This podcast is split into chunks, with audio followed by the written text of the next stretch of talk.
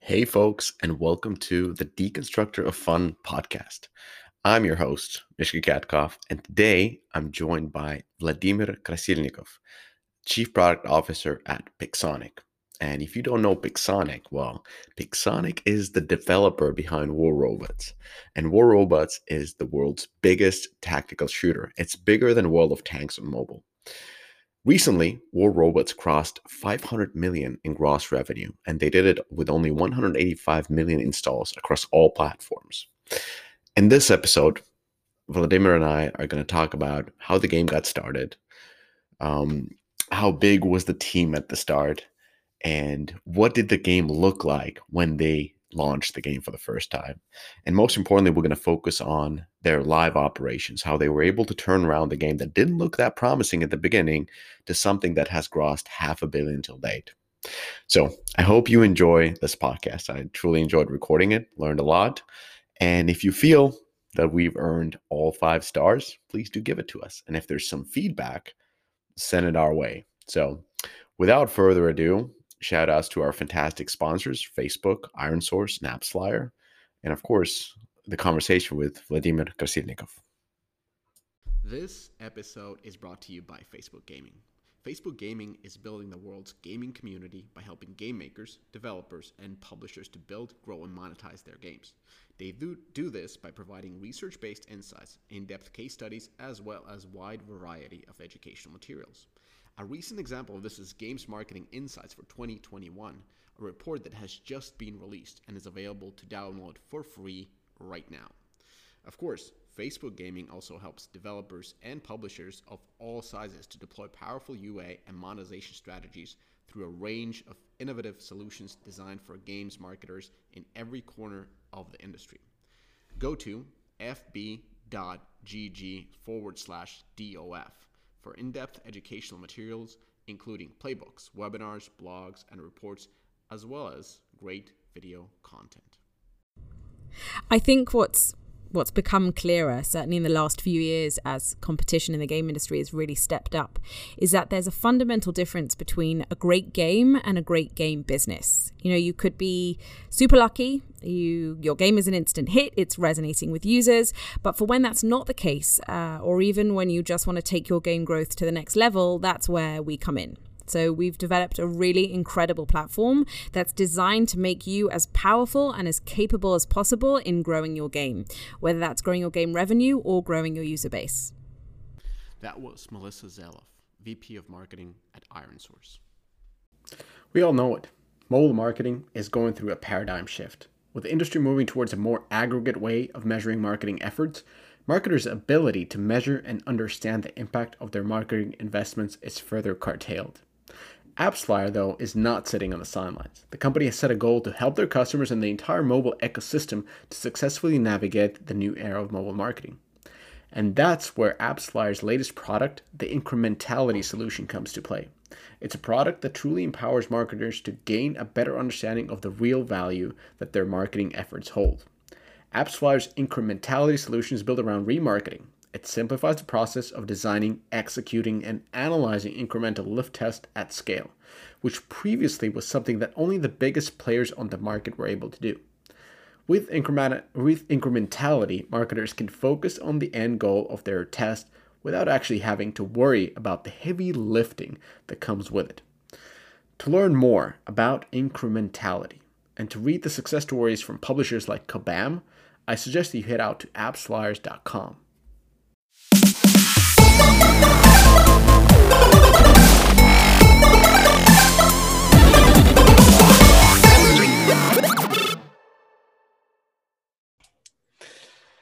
So, uh, War Robots has crossed 400 million in gross revenue and 185 million install across all platforms after seven years since being released. It's the world's biggest tactical shooter. It has launched before the Battle Royale boom that started in 2018, and it doesn't seem to be affected much by the Battle Royale boom. And luckily, we have Vladimir Krasilnikov here to talk about the uh, the story of War Robots till date and in the future. So, Vladimir, welcome to the show. Hi guys. Hi Michael. Thank you for having me. um, so, can you tell a little bit about yourself and what do you do at Pixonic?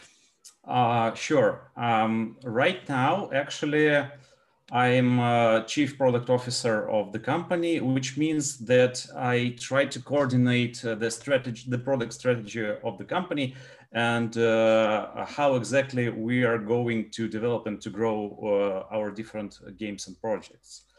Um, but uh, that's kind of the you know manager side. uh, I also have my passionate product side where I am um, producer of the specific uh, game, but I can't you tell you exactly what the game is. But I hope that uh, the time that it will be released, you'll like it. Oh, awesome! Um, yeah. How long have you been working at Pixonic? Uh, I came here in 2015 in September, and uh, that was kind of uh, the. It was the time when, when I understand understood that uh, this game War Robots has a very much uh, a, a, lot of potential, but mm-hmm. it is still undervalued by the game community and, and by the market. Yeah. So so okay, so the game had launched already and it was kind of yeah. in the beginning of it. And I remember because I was playing a lot World of War, uh, World of Tanks Blitz, mm-hmm. and World of Rope. Uh, it was World of Walking Robots, but Walking but, War Robots. Yeah, the, the, first, Walking War Robots. The first name was that. Yeah, when when the uh, game came in, it was quite similar, but with robots and with a meta game with a couple of like super important improvements. First of all, uh, there was a sort of a crafting timer mechanic. So there was mm-hmm. a clear way to come back to the game because every time you got some money from the battle, you would put it into your uh, your robot, and mm-hmm. that would improve. So you would have a reason to come back, just like in CSR racing. And the second, I think, really important change compared to the sort of a uh, war gaming approach was that you would take several uh, robots or mm-hmm. several vehicles into a battle. And what that opens up is you're not playing with only one and then the match is over. You're actually going through um, three different robots, and that both puts more investment into a different type of robots, but also makes every battle um, little bit more uh, tactical, not strategic maybe, but tactical because you can change with which robot you start and which is the second robot you respond with. So you can you can coordinate with a team and and decide of of like how you're gonna approach. So exactly, I think yeah, yeah.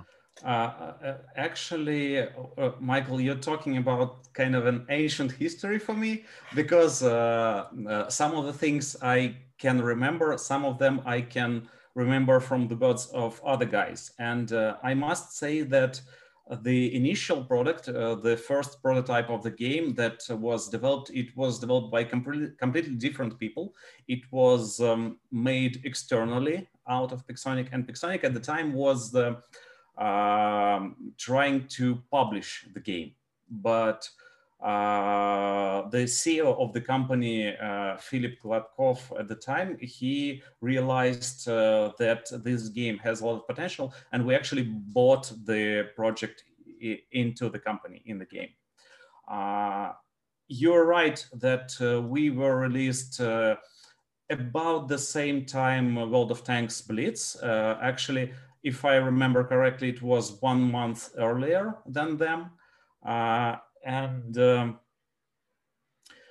in the beginning it was like tanks but it, it was a mix of ideas. It, uh, they have ideas from factions from world of tanks. Uh, there were uh, upgrading system from clash of clans and uh, this new type of uh, hangar management that i don't know exactly where it came from directly. But uh, if you if you ask funny thing that do you know why we had 12 levels of upgrades in the beginning of, of, of the game? Yeah probably 12 town hall levels of clash of clans. Yeah exactly. Oh well. the, the idea was uh, taken from clash of clans and uh, it just it was perceived like some kind of magic number at the time. Got it. So it's basically that's a, that's a i mean this is how games are made it's going to be World of Tanks but with robots, with mechs, World of Tanks with mechs, with Clash Clash of Clans meta. Green light. Something so, like that, exactly. and with the with the one innovation of taking three into a battle instead of one, which is I still consider that was one of the best moves in terms of like changing yeah. the core gameplay. It, it's true. Uh, that, and at, at the time, yeah. it wasn't perceived as a game changer at all, and uh, it was um, it was made um, somehow more uh, impulsively than deliberately. Yes, and I'm and I'm here just showing like I play a lot of. I think I think wargaming is like everybody who's who's from Russia or that area loves everything wargaming related. I'm born in St. Petersburg. I love World of Warships, which is probably makes me the core audience for that game. So that's why I played the. I, pl- I played with the mechs, but I'm like I don't know. I kind of like the uh, the ships more, but but I but I understand that the mechs is definitely a more broader appeal because I don't know that there's that many people who enjoy tanks specifically other than Russians. I think that's a that's a very close close thing. Well, well, European audience actually yeah. love tank games because really? uh, yeah, uh, uh, they still have this connection to World War II, which mm-hmm. was basically a tank war in yeah. many aspects, and uh, uh, I know that uh, World of Tanks has um, a big community in United States. I'm not sure about Asian games, but what's the big difference for us? Uh, we, have discovered early when the project was uh, released uh, that uh, uh, we are fond of by Japanese players and by US players a lot. Yeah, yeah and, and I think it's just, it's yeah when, when, thinking about the audience of course i haven't seen uh, the wargaming's audience research which i would love to see by, by, any means. I, I, know a little bit about the uh, the world of warships audience and it's naturally the the people who live close by by the sea and have some kind of a naval history. So of course the japanese the russians the americans the uh, the english. Uh, but um but with the tanks like i don't i don't I know that Russians are the most fond of tanks, but then, then again, when I think about the mechs, it's really a broad, a much broader audience uh, because it's much. Uh, I would assume that it's also a little bit of a younger audience that is that is interested in in tanks, in in mechs, and what the core game of mechs is also much more simplified. It's um it's way more sort of a pay to win when you upgrade your stuff, it becomes more powerful. And as mm-hmm. you become more powerful, you can jump into the level and destroy others. So it makes total sense. And, and I think that really helps with the younger audience. And also the shooting is much more easier. You don't have to stop, aim, shoot. You can just walk, shoot rockets, shoot machine guns, shoot cannons. So the, were those the kind of elements that that when you were playing the game early on, you felt that there's a lot of potential in this game? Uh, walking mechanics, I think, play a crucial role here because um, uh, in the early prototypes of World of Tanks Blitz, I know that they had this kind of uh, controls where when you use the sticker to move it left, the tank steers left. It doesn't go left mm-hmm. like uh, we should we, we, expect intuitively yeah. from the walking uh, vehicles, if you if you can say that. Um, yeah. Uh, so yeah, I think that mech controls are much more intuitive and uh, are a bit easier. Um, probably shooting also. And uh, the very, very important thing that we had uh, from that we tried to focus from the beginning is that uh, since we are free to play game, we must offer benefits to paying players in our That's game. good. That's very important.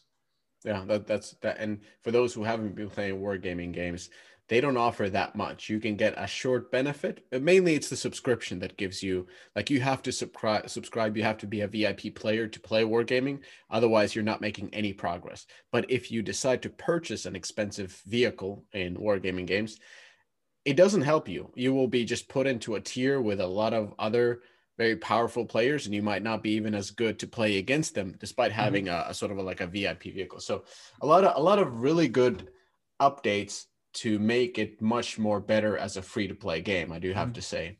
So, uh, yeah, I, I can add here that uh, mm, from the beginning, Pixonic was a data-driven company because we had uh, actually a product, our own analytics system at Matter that we uh, we wanted to use it as a product for for the market. Mm-hmm. But uh, we decided uh, to focus on games, and it helps us helped us a lot. For instance, uh, this kind of example illustrates um, how data changed our behavior. Like we saw a great cohort of uh, players, paying players, that actually made a big purchase inside the game and left it the next day. Uh, we wanted to dig it. We, we want mm-hmm. to analyze this kind of behavior, and we understood that actually uh, that's that that's what our matchmaking system does. Uh, since they are purchasing a robot that is much more powerful that they have right now, mm. the matchmaking uh, goes by power, and they grow to the much higher uh, tier of matchmaking than they were before, where players are already prepared to fight uh, on this kind of mechs and uh, they uh, the, the, from from the players uh, paying players perspective it looks like this. I bought a mech very powerful mech i launched the game and suddenly i don't feel its power at all. I, I i'm getting killed all the time yes. Yeah I, I totally understand that. Um, and, and that's why we changed the the matchmaking system to to the other one. And, and those are a fascinating thing like you you've been in product for what probably 10 years now and oftentimes those are the type of things that actually affect monetization and retention better than some kind of an offer that is well targeted and well made and and so forth it's really like understanding to a detail the player experience mm-hmm. and then improving that and that drives the monetization so just uh, uh that, that's a that's a really great example so um Vladimir, I wanted to ask you about about the, the start of the game. So you said mm-hmm. initially it was made by an external studio. Yeah, exactly. Okay, so so you the Pixonic guys had the idea for the game, and then uh, they outsourced to a different studio, or how did it work? No, no, they they came to us uh, as a game publisher. Uh, uh we, we um, at the time, uh, the company tried to publish other games, but they had very little experience in that. And we didn't have any successful case here. Mm-hmm. And uh, they came to us, they needed money to continue development of the game. And uh, they pitched the game to our management. Uh, I think that they got more than they hoped because the, the, pro- the project was bought. Uh, it, it, wasn't just publishing. The, the, they yeah. the team, and uh, we. It was the time of growth of the company. Um, at the time, the company had uh, like um, uh, 30 employees, and uh, after a year, there were 150 of them. So it, it was a very rapid growth of the company. Wow. So so the uh, the team that was originally making walking war robots was about 30 people and they had probably something no, of a vertical no, no. Uh, oh 30 people is the whole uh, oh the whole pixonic. yeah got yeah. it got it so there was a small the, the, team that, that was developing was the team like four or two people something like that the prototype was made by two people Okay. Wow. And um and what what was the uh, what what was the extent of what the project of the project when the two people came in and showed it? it was just walking uh, robots shooting? Yeah. Uh, they had one uh, mech, one map, and uh, I think four or three types of weapons. And uh, the premise, the initial idea was that we make a realistic mech fighting game on mobile. Uh, but uh, it, the company actually was in a pretty desperate state at the time. And we had to publish the game uh, almost immediately. We had to release it very early. That's why the game was had, had very little features at the time. We didn't have clan system. We didn't have uh, a lot of content. Uh, we just needed some uh, some proof that this uh, this uh, product can help us to grow the company. Okay, they, well, that's that's usually the case in these type of thing, and it was very bare bone. Like you only had five robots, nine weapons, uh, and how did you know that that was enough to prove the concept that this game works? And um, you know, like like what were the numbers question. you were looking at? What were you like? Like I don't think is that enough for day thirty. I mean, it could be. It was also uh, a different time in the market, but but what were the KPIs you were looking at? I must say that at the time we didn't have a choice. We just had to publish it. We we couldn't wait because the the company would go bankrupt uh, if we didn't make it. So so uh, it, it's kind of similar to you know the story of the Final Fantasy where where, it was the, the, the last project. Um, uh, and uh, right now, uh, from from this perspective, I can see that this was a very um, uh, at the uh, at the time uh, the mobile market uh, was very um, had very little shooters there. Uh, there were practically none of them, and uh, this was the time when you can release all the game almost in a prototype stage, and it doesn't feel underdeveloped because you don't have a lot of competition. Most of the developers, mobile developers at the time, they were focused on Clash of Clans kind of games, strategy games, card battlers, uh, uh, but there were very few shooters. We didn't have competition at the time, and this left us a big window of opportunity, which was seized by by War Robots. And that, World of Tanks did was World of Tanks out by that time? The Blitz? No, no, no, no. Oh, it wasn't even it, out. It, it was it was released one month after the release of Walking Worlds. So basically at the same time. Yeah. Okay, that's that's interesting. So you released the game, and and how did you know that the game was, you know, was successful or did it take a significant time before you realized the success like was it retaining particularly well was the uh, marketing cost really low uh, mm-hmm. did you get early monetization like what were the num what, what were the other things that were showing mm-hmm. i have to say that the early numbers were pretty bad uh, like we had day one retention at 23% i think uh, which is uh, if we uh, released uh, or soft launched the game with this kind of retention right now, I would vote for closing it. uh, but we really believed in the product, and uh, we noticed that uh, although a small number of players stays in the game, a core audience goes into the game and they at, right from the very beginning, they form the core of the fans. They discussed the game a lot on uh, forums. Uh, they uh, provided us with a lot of feedback. Uh, uh, they made YouTube videos from the game uh, in a very, very early stage.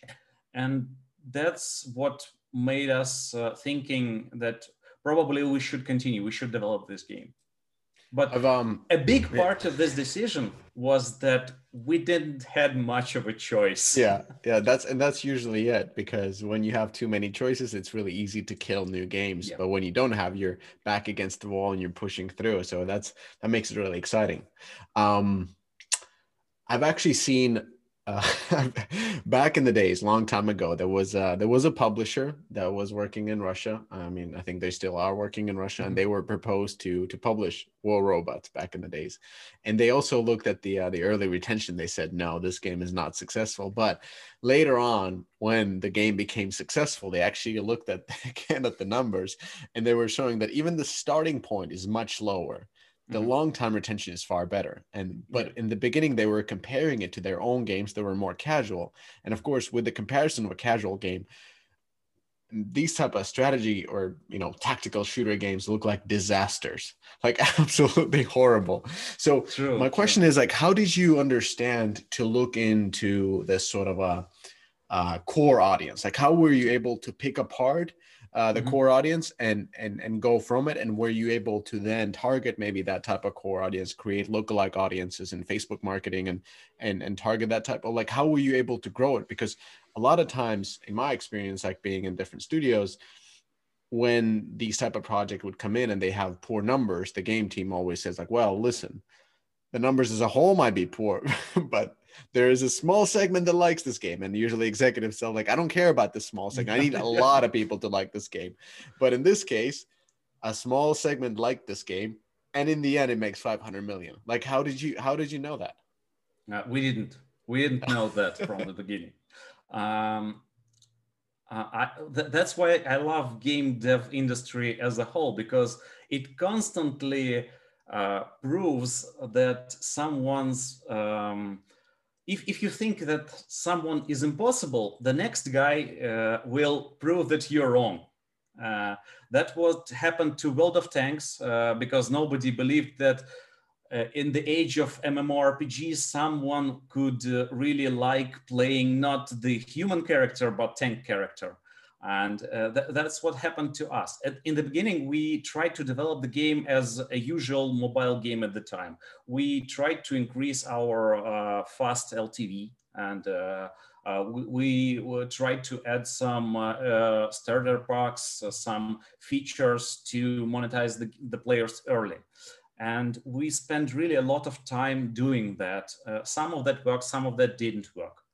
And uh, the time has passed. Uh, we, we, managed to somehow increase our LTV, but after a year and a half of the operations, we found that a very big part of fans actually stick to the game for like really long time with really big numbers and uh, this was uh, this was not typical usual for the mobile market. This what usually happens to big platforms like pc or console games. And uh, we wanted to to make some uh, choices out of that to make some options what we what we can do to help this uh, to the, for, for the growth of the game and the company. And we decided uh, to change the strategy of distributing the content in the game. Uh, we changed that. Um, in the beginning, there were uh, very much tank-like system with light, medium, and heavy mechs, and they all um, uh, they, they, all, they all work together like light mechs kill heavy mechs, uh, heavy mechs kill medium mechs, medium mechs kill light mechs. But uh, we found that a lot of players don't like uh, heavy mechs because they are very, very slow and they go. Um, if you pick the heavy mech right from the beginning of the match and you just uh, walk to the middle of the map, you you go there and half of the match literally goes of the time. You, you, you just walked to the middle of the map. That was a very big pro problem. We made them faster, but this triangle, it, it had been broken after that. So we needed new approach to making new content. And, and we picked uh, a new strategy from MOBA games at the time. Uh, where characters are usually not just their visual uh, appeal, but also their abilities, their key abilities, which makes the character. And uh, that's how we distribute uh, and make the game content, content up till now. every mech is um, before that, the mech was a type light, heavy, medium, mm-hmm. and the combination of weapon slots on them. And uh, after, I think, 2017, we made uh, mechs uh, like they have Characters. this combination of weapon slots and their unique abilities that don't have other mechs. In this way, we could make much more new content in the game. Yeah. Because it... uh, before that, we actually tried all the possible combinations with the type light, heavy, medium, and kind of uh, we, we, couldn't add any more game content. Was it? Uh, it's been a it's been a hot second since I played um, World, World of War Robots, so forgive me for this. But how does the how does the matchmaking work? I mean, matchmaking on all of these games must be a, an absolute nightmare. But um, but how does the matchmaking work in in your game? Because in World of Warships or tanks, it's tier based. Yeah. So how does it work here, especially since you have three mechs at the same time? Uh, you're right that it's very hard to understand uh, the power of the hangar. It's very easy to understand the power of the uh, one mech, but it's very hard to understand the power of the whole hangar. You can't just add up the power of every mech because the first mech people play, they usually get more time than the last one. Uh, they can play the whole match and didn't spawn the last mech in their in in the match. So uh, you you can't make it average because um, then people abuse it. They make one very strong mech and others very very uh, low powered, and that's how they abuse matchmaking system. Uh, in the end, we actually decided to drop uh, the gear score out of the equa equation at all. We just, um, uh, our matchmaking system now is based on the rating, which is based totally on players' performance, whether they are winning or whether they are losing the game. And that's all. Got it. So, okay, M makes sense. So it went purely on the ELO rating. Uh, kind of.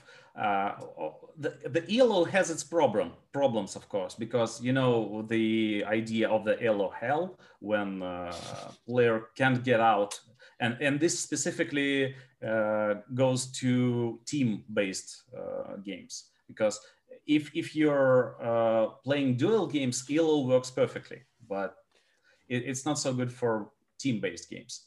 So uh, let me let me ask you this question: How do you approach launching games now? I mean, I know you have Dino Squad um, mm-hmm. in it's launched, but it hasn't scaled up that big. But with previously, you were you were back against the wall.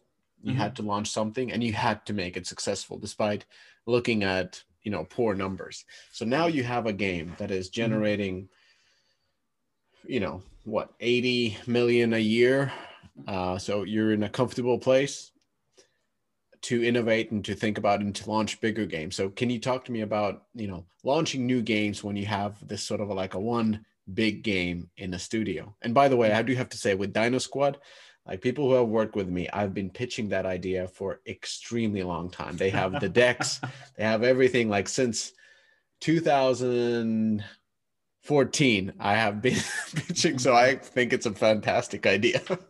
Uh, okay. Uh, the strategy of how uh, to make new games and how to publish them and, and, release them consistently is one of my favorite topics. I can talk about this for hours. So if you feel that I'm getting uh, uh, uh, saying something boring, you just can't stop me. But I'll intervene. the strategy basically goes like this. We have one project uh, developed in a prototype stage, one project developed in uh, uh, content making stage, so-called, and uh, one project in soft launch. And we try to maintain uh, this um, uh, number of games. the problem is if you're making too much effort on developing new games, then as a business, it's a very problematic decision because a lot of people in your company right now are adding up to the costs but not adding to the profits from, from the business perspective. So you, you have to maintain proportion of people who are actually generating revenue projects that are generating revenue and projects that are going to generate revenue in future. And uh, I, I, div I, divide this by three broad stages. Uh, the first one is prototype making, and um, probably you can extend that with um, uh, first first playable version for real players, like market players. Uh, uh at this point of uh, mm, uh, the pro project development stage, it doesn't have to have a lot of game content. You can have uh, gameplay just for one day, for one game session. That, that's all. You don't need anything more. Uh, and there you measure day one retention. Mm-hmm. This metrics just basically it gives you the idea, the overall of the overall perception of your game, how much players really like the gameplay. So, do you measure at that point also marketability? So, you're talking about early mm-hmm. testing. So, yep. when you start a game, the first step for you is to get to a game to probably like a Google private beta and then test marketability. So, how well it's yes. perceived and test the core gameplay essentially, how well yep. the core retains. Because day one, day two, even arguably day three, it's all pretty much core gameplay. That's true. And uh, this stage is mostly magic because if anything goes wrong here, you can spawn a lot of ideas, a lot of hypotheses how to fix that. And you can test and uh, uh, uh, change and make amends for years for this kind of project. So we, we try to limit uh, this to a reasonable amount, which is usually uh, new projects have like three attempts, maybe if they are very good and have the very good dynamics in growing day one retention, uh, then we, we can give, give them another one, but it should be limited because um, at this time, uh, the development team, uh, team of the project um, is uh, floating in the cloud of ideas. Vladimir, I have to say that it's it's kind of funny because you're saying that in the beginning, like the, the day one is so important. But if we take War Robots, based on this metric, uh-huh. you would absolutely kill it. That's true. and uh, that's what makes War Robots a unique uh, thing. But probably, probably, I must say that from the beginning, it was not a good business. It was. Yeah. It, it's a great game, but it was not a good business. okay so all right so we got the first step. And and by the way when you go to making the core game as a studio what are the uh what are the concept validation that Pixonic does when making a new game? Like when somebody comes in and says let me know i want to start a new game. I have an idea. I'm thinking about robots. I'm not i'm, I'm tired of of mech warriors. How about we put a t-rex put a missiles and a laser gun on top of it, and then that T-Rex goes to a battle. Like, what kind of a what kind of a green light process do you have to kicking off new project? Is it like this? Uh, or or how does it work? Like, do I have to have some kind of a market data? Do I have to have a marketability test to show you that dinosaurs is amazing idea? Or how, how do you approach that before actually working on mm-hmm. Um, mm-hmm. Uh, playable?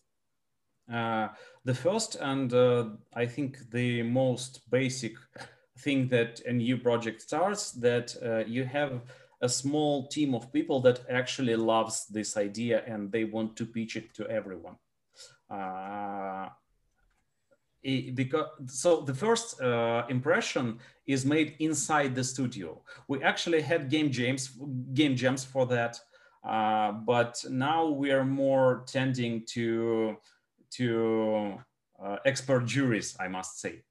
But it, it's still, it's, it, it is still a guess. It, you don't have a data. You, you have the data from the market, but how can you use that data for the project that still doesn't exist? There are some services, uh, and we, we know them on the market that actually try to test this idea, but they mm, they don't see the black swans. Uh, that, they can't true. do it. Uh, okay, so then another question: How do you approach new game development in the sense of there's kind of like a three things that I personally look at. One is the team is excited to make something, and this is what you mentioned, and mm-hmm. and this excitement is is crucial because if the mm-hmm. team is not excited to make it, then they will just there'll be like an external the, the, project will be gone like yeah. in weeks. Uh, yeah the good idea even doesn't matter. It's like an external production. Mm-hmm. the second part is is there a demand in the market? So that's usually with different kind of testing or you can do different kind of hypothesis to show that this this makes yeah. sense.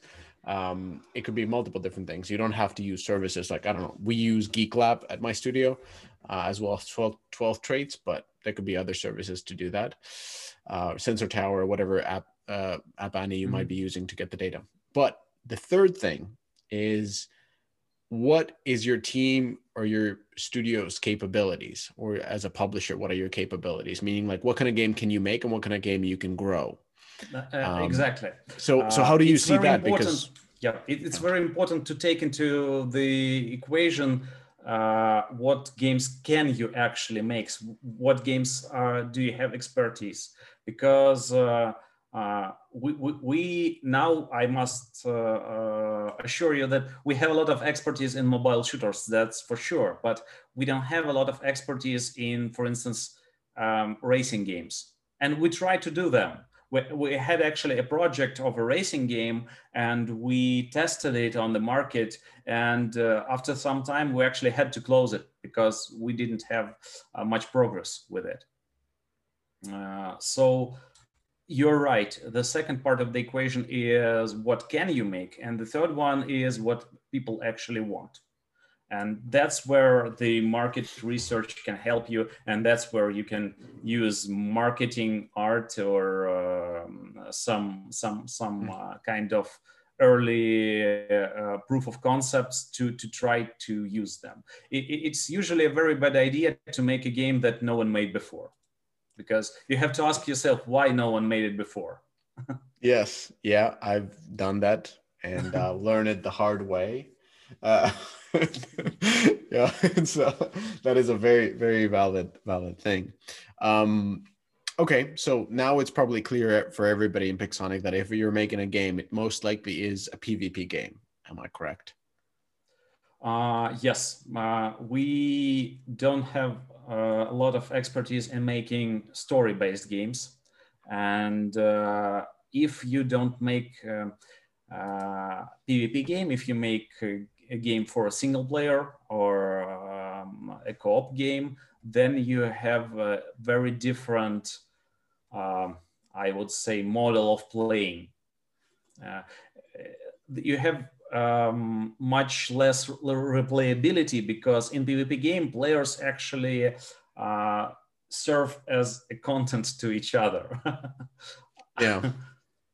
Yeah, you, you can play the same mech over and over again because you are playing against the different players. That's true. The other side of, of making a PvP game is that matchmaking is so difficult that you may never get it right.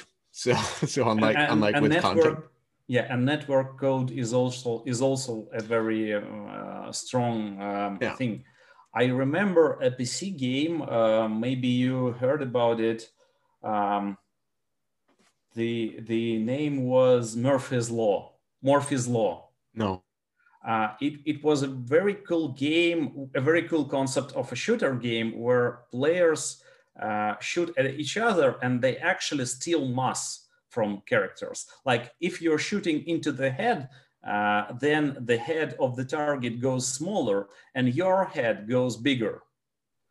And uh, that's made a very interesting uh, auto balancing gameplay because uh, if you support it by level design, uh, some characters can go through the um, uh, ways that other players can't and that's a very interesting thing. But on the start of the game they had a big problem.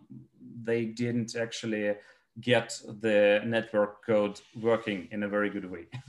Yeah yeah and then, there's the whole balancing. Of course with a with a tactical shooter like you're like like the one you've made you have a clear monetization because players are getting more powerful. There are timers there are resources so they're spending those and it's it's a very uh, clear monetization. But in a sort of a modern uh, PvP shooter, what are you going to monetize on? It's mainly cosmetics. And then now you need a significant amount of players to make enough money through cosmetics. And also, you need to be pushing more and more cosmetics through uh, battle passes and, and other type of features. So it's actually pretty expensive to run and they don't make that much money per player. Um, so I would uh, say that uh, cosmetics based uh, monetization system is a weapon of choice for a very very big projects. Exactly. Uh, projects that are not the games but cultural phenomena for the mm-hmm. society. In yeah. this case the the appearance of your character becomes very important because everyone plays that game. And what what how how can you know f- from the development stage that your project will go that big you can't yeah yeah so uh, I, I would say that still power monetization is a safe choice i agree i agree and that's where a lot of mobile games collapsed because they were trying to, to compete against you know the riot that was already set and they're trying to come in with their insignificant monetization and compete against that one. And and I think that's where a lot of battle royale games were failing because they were trying to do the Fortnite, the PUBG model without actually having you know 100 million MAU. And um, it's it's definitely more challenging to make enough money to sustain and let alone to grow. So. Mm-hmm um, so yeah, so you have a you have a very very powerful model where you can actually have good unit economics even at a lower DAU and continue growing through that point. But at the same time, you're probably acquiring at the at the cost of a of a shooter audience. Yeah, and uh, uh, you you have um, this one more uh, strong point of the power monetization system is that uh, it is it works nice in team-based games. The bigger the teams are, it works better because for a player that made a purchase, his power is obvious. He mm-hmm. kills everyone. But for players that face that player, they they they face him only once per 10 players so it doesn't very uh, game breaking for them mm. How how do you, how does your community react to, you know, most of the developers are always afraid of making pay to win. This is not pay to win. This is not pay to win. Um, like it's some kind of a rule that if your game is not pay to win, mm-hmm. it's a good game. Even though we know if we look at the top 100, most of the games are pay to win, down to Candy Crush. So so so how how does how is your community, which is the PvP tactical shooter community, how do they react to uh to a game that is clearly pay to win? Uh, we don't afraid we aren't afraid of it, and uh, I think that um, uh, the image of the company as the greedy guys actually unties our hands here. Uh, a lot of uh, game companies are afraid uh, to make pay to win games because they have a reputation. For instance, um, what if Larian Studios would make a pay to win game? That would be a very big problem for them. They are totally premium uh, based model. They they are paid. Uh, they, they sell games before players can actually try them and very um, big part of their success goes on their reputation. Uh, yeah, yeah, and we see we see companies like Riot really, you know, in a way struggling with their with their latest game because they have been so good at being so extremely not even fair but generous towards the players, and they've built this whole um, ethos of being extremely generous and just giving an abundance of content because they have been able to afford it with League of Legends being one of the biggest games in the world. But as you're launching new games like Legends of Runeterra or or Teamfight Tactics, not making not monetizing and kind of expecting players to to you know to to pay for the uh, for the cosmetics is not see you know it doesn't seem to be working for them because the unit economics are just not there to allow the games to grow yeah and uh that's uh, th- that's why um, I think the core of this free to play philosophy is that uh, you don't have to be afraid to ask for players' money, but in in exchange you have to provide him with a very uh, interesting and fun in-game experience. That's what's the thing. It doesn't. It, it is not the problem if you ask for money.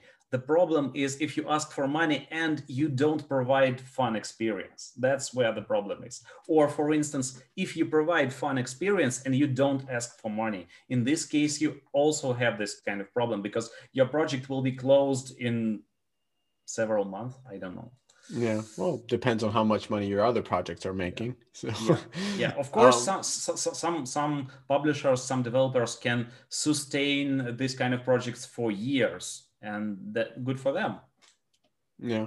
So so talk to me about about live ops. So war war robots has has been doing great with live ops. What is the uh, how how much the team size has grown? What are you focusing in your live ops? And um and overall like what does the organization look like for robots now that it's mm-hmm. in the uh, in the live service mode? Uh, okay. Uh, i can probably i can say here that uh, we have an ideal uh, model for a new robot and his uh, life on the in-game market from the birth to his death. Yeah and you can say anything on this podcast just us two uh, in the in the beginning in the beginning uh, nobody has that robot. And that's why uh, a lot of games and ours is not uh, an exception from that uh, wants to advertise it as much as possible and new uh, robot has to be effective. It doesn't have to be overpowered. Maybe it can provide some experience that other robots can't provide. For instance um, if you don't have a jump robot in the game and if you make a jump robot it is not too much powerful but it provides a totally quality different quality of experience. You now can jump before before that. And that changes the game for you. You have new tactical moves before like you can uh, jump over the obstacles uh, fire your weapons and go back uh, behind the obstacles. Um, um, this um, start of the robot, uh, if it is very successful, then uh, people start to buy it uh, and start to to use it in the game. And usually, it is in the beginning it is provided totally as a premium service, uh, and uh, we can actually see its effectiveness from the analytics system. It, it's like if uh, this robot has higher win rate or more average DPS uh, than, than the other ones. And, uh, but at the time, it's a very small niche of players use it. So uh, if uh, we, we, we try to distribute it uh, um, to broader audiences through more um, uh, more uh, less valuable for us tools like discounts, for instance, uh, or some uh, long battle passes where mm-hmm. in the end you can actually earn that robot in the game. So, so and, basically, when when you introduce a new robot, it's mm-hmm. powerful uh, but it's how, how do you make sure that it's it's scarce? powerful but it is exclusive yeah but how do you make sure that it's exclusive that it's scarce uh, in the beginning it's usually the, exclu- the the exclusiveness here is provided by the uh, totally premium experience you can't actually get it in the game in the beginning you just have to to, to pay for it in the very, oh, got it, very got beginning. It. So, so, oh, interesting. So, when you introduce a new robot, you naturally look at your power curves of DPS and, and health and all of this, and you you see and all the abilities that you have in the game. You're like, you know what? We're making this character this this robot it's going to be really good because it's low health and it's really fast but you can jump over the the buildings and then you can shoot at the other robots. You can cause a lot of damage and we're going to sell a premium. It's going to be 25 bucks each. But but the important thing that you um, mentioned before the perception of the community. If you sell po- power just for money the community mm-hmm. will perceive it as a negative thing in the game. Mm-hmm. so we can actually kind of dodge this by uh, uh, players can actually earn this robot by playing, but it takes a lot of time. Got and it. we we know from the very beginning that uh, if we release this robot now, players that actually earned it will get it in three months, for instance. Mm-hmm, mm-hmm. That's the earliest how they can get it. And and you and you also don't sell pure power, but you sell more like abilities. Am I correct? Yeah. Like uh, like there's a uh, the the concept that we try to um, uh, to make as a pillar of the game design is the power spikes, mm-hmm. context power spikes. Uh, the I think the best example of this is the Ares robot in our game. Uh, when it was released, it had a tremendous ability of invulnerability for a few seconds, and after that, if you remain on the open land, you'll be dead. You, mm. have to to make a move and uh, go uh, and hide behind the obstacles to reload this uh, ability of the robot. Got it. Got it. Okay. And um, what does your content cadence look like? Like in terms of new, so, so in, in terms of three things. One is big features. So that could be like, I remember at one point when I was playing, you added like a, a third resource that you have to craft inside a different station. So, so like a, you know, a big, big feature in the game. The second is, um, new robots and the third is new maps so what is what does the cadence look like for those 3 mm-hmm. um, new maps we don't monetize them at all it's a purely uh, players fun thing mm-hmm. that is actually distributed evenly among yeah. all the players but, but how often do you make them because they add variability to it so I'm, I'm more asking like how in a in let's say in a quarter how many new robots, how many new maps, how many okay. new features? Okay. Uh, it, it depends from year to year. And um, uh, for instance, in uh, 2018 and 2019, we had not much maps at the time, and we produced like, uh, uh, I think, four maps, something like that per year. Mm-hmm. Uh, maps is the very expensive thing yeah exactly. exactly exactly. A lot of testing um, well you can outsource map mm-hmm. but you need to still test them a lot uh, to test them a lot and you can uh, you, you, should make level design inside uh, the company you can outsource art production for the map yes but, yeah uh, uh, as for uh, robots, uh, of course, this is the main uh, thing that is actually a seller in War Robots. Uh, so we try to make uh, them a lot, like 12 robots per year. But the problem is that we have a lot of robots in the game already. And with every next robot, it's harder to sell them to players because they have big hangars.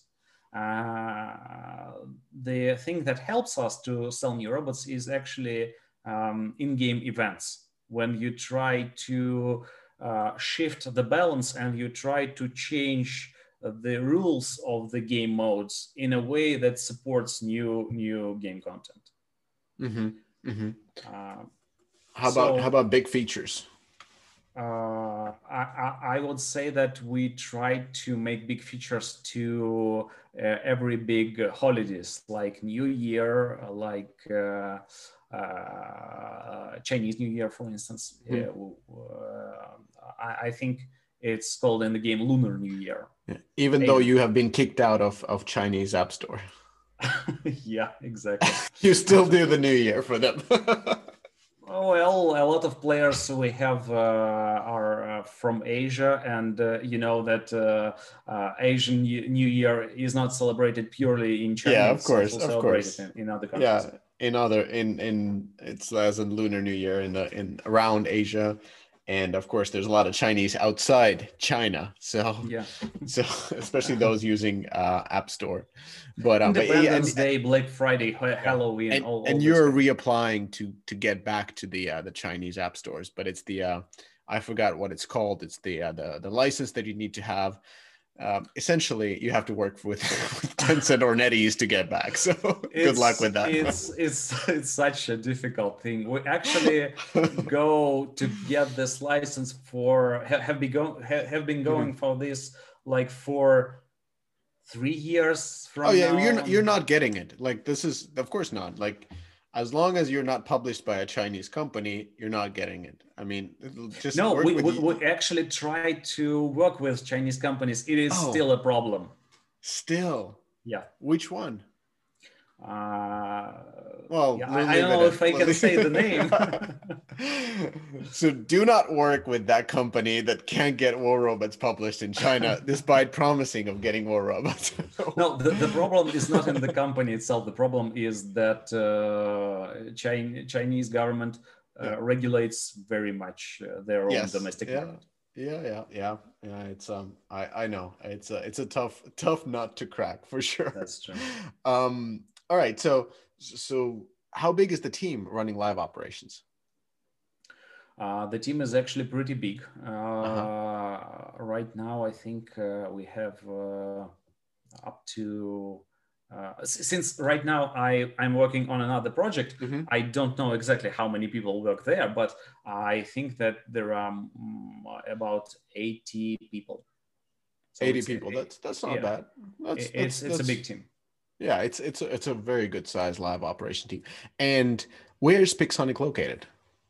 Uh, we are located in Moscow, but the pandemic changed uh, this kind of rules. So now I must say that we are located all, all over Russia. Now you're all in Tarkov. the offices have moved. Um, so Uh, okay, so Com- companies go Yeah. uh, uh, remote working uh, in a, in a very cruel and uh, mm, very difficult way. But we, we had to learn it, like everybody Yeah. else. yeah, I, I think uh, I can't imagine this, especially driving live. Well, I don't know which one is more difficult to make a new game while being everybody external, or keep on running live game. I would maybe assume that live is easier because you already have all the processes set up. But Mhm. especially with new game development, uh, everybody being dispersed is tough. But luckily, Russia has arguably the best vaccine, at least according to the Russian Russian officials. Sputnik is the way to go. so I used So, it. you use it, and you're Yeah. and you're. COVID free. So here's here's one out of one. Everything worked. so so um all right. And and everybody's in Moscow. Okay, that's that's interesting. And do you use a lot of outsourcing for um for for, the team? We mainly use outsource for art production Mm-hmm. um, uh, because um, that's the thing that, that you can actually outsource uh, without much difficulties. Uh, the the key thing here is that you have to have your own art vision inside, so that you can translate it to every new outsourcer uh, outside the company. And uh, I think uh, we experiment with outsourcing our support teams, and uh, uh, we had a small experiment of outsourcing QA, but I'm not sure that it finished in a good way. So we continue to use uh, our in-house QA. Mm, mm, yeah, that's a. I, I'm sure there are a lot of people who have great experience with outsourcing QA, but in, in my own experience, in-house QA is the way to go. But with art production, of course, that's that's the key uh, for outsourcing. Uh, art production and support. So Yeah. that's the, the main aspects of outsourcing for us. So, Vladimir, what's next for Pixonic? I mean, you were acquired by uh, MyCom in um, 2016. Mhm, mhm. So, what's next for? Because I'm just saying so that so that people listening to this are not googling and figuring out how to acquire Pixonic. Uh, so, um, so what's next for Pixonic? Um, we had this curse like many other studios, uh, like One Hit Wonder, and uh, we tried to prove ourselves that we can make other games. And uh, we had to shift all the uh, internal communications and uh, um, the, how- teams work with each other to, to, to orient it towards different games development uh, to, to, to, to developing uh, different games simultaneously. And I, I think now we are uh, successful at that. We, for us internally, we don't perceive ourselves as the company that makes only one game, but that's up to the market to decide that. And we have this game, Dino Squad, which is um slowly growing, and I really hope that it will grow one day to the size of War Robots. Uh, but uh, now we are focused on um, developing this uh, world of war robots, if you can call this like that. Uh, I think uh, that one of the strong uh, sides of the game and the company and the project is that this since we have a, a, big community of people who actually love the game and continue to play it for a long time, uh, we can actually try to make more games in this and to build a universe out of, out of this game actually. And that's what we try to make right now. But it's a very ambitious and a very big task. And uh, if you if you look for instance on mm. the call of duty franchise. It it has been built in uh, 20 years, I think. So it's a very monumental thing. Yeah, and and if you were a startup, you would be talking about metaverse, not universe. So, oh yeah, yeah, exactly. um, that's that's that's really great. And um, Vladimir, I want to thank you for jumping in on the podcast. Would you like to uh, talk about certain open roles at Pixonic, or or certain things you want us listeners to take action on? uh, you you got me unprepared here, but I must say that we always uh, so seek for talented uh, product managers, and we if if you want to work with us as the game producer, or if you have a game that you think we can help you to publish, then you can of course uh, address to to the company and you might get a Sputnik out of it. So that's a, that could be well not promised, but there's a chance. so if you, well, I'm sorry, I, I didn't perceive this as the competitive advantage. Actually, this is true. This is so much true. yeah, there's there's a lot of talk about different vaccines. So uh, clearly, you can speak for the Sputnik and and that makes sense. Um, Vladimir, thank you so much for for joining the podcast for talking in details about War Robots. It's a truly amazing game and an amazing process. Not not just amazing journey. The way you guys took it from a clear fail to a game that has made half a billion already and continues to be a very successful game everywhere else except China. One day maybe in China, but but. Uh, so thank you so much for for joining the podcast. Uh, thank you, Michael. I, I am really glad to talk about the game and our company. And actually, I love talking about game development as a whole. Uh, uh, that's why we, we, have our own podcast, but it's Russian mm-hmm. speaking, so I'm not sure if your audience can listen to it. But um, that's a very interesting topic, and I think that uh, that's one of the advantages of the game development industry is that all the participants, mostly all the participants, are willing to share their knowledge with each other, yeah. and that's great. Hundred percent. That's why these type of podcasts exist because of guests like you. So, all right. Thank you everybody for listening. Catch you on the next episode. Bye. Bye.